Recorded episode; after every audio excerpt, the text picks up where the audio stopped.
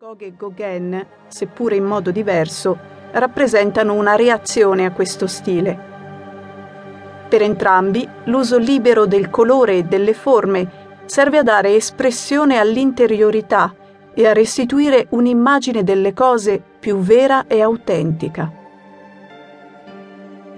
Un'altra reazione all'impressionismo è il simbolismo. Mentre l'impressionismo si ferma alla superficie delle cose il simbolismo cerca significati nascosti scavando al di sotto della pura visività. Simbolo è ciò che mette in collegamento realtà separate, ovvero mondo oggettivo e sensazioni soggettive. Il simbolismo scava negli abissi dell'animo e mira a mostrare tutto ciò che esiste nella realtà ma non è visibile all'occhio. L'arte simbolista è caratterizzata da atmosfere trasognate, malinconiche, irreali, da figure piatte e dall'assenza di prospettiva, poiché mira a rappresentare uno spazio mentale. Successivamente il simbolismo si sviluppa in senso più decorativo e sfocia nel liberty.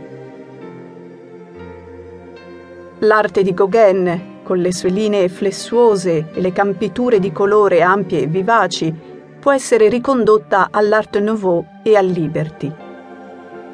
Invece Van Gogh può essere considerato il precursore dell'espressionismo, corrente artistica per cui la realtà è espressione dell'interiorità del soggetto che proietta il suo essere fuori di sé, trasfigurando il mondo esterno.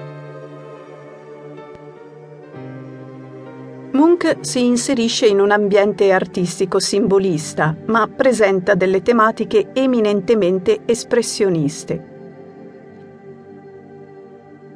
L'artista scandinavo sviluppa un simbolismo estremamente personale, ispirato alle sue esperienze di vita e ai suoi traumi.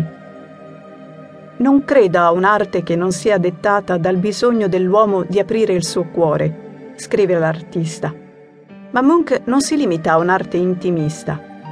Egli parte dal proprio vissuto per cristallizzarlo in immagini archetipiche, in grado di esprimere le emozioni più profonde dell'essere umano.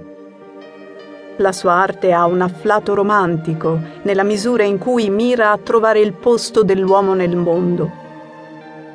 Nel suo manifesto, detto di Saint-Cloud, egli scrive non occorrerà più dipingere degli interni, della gente che legge e delle donne che lavorano a maglia.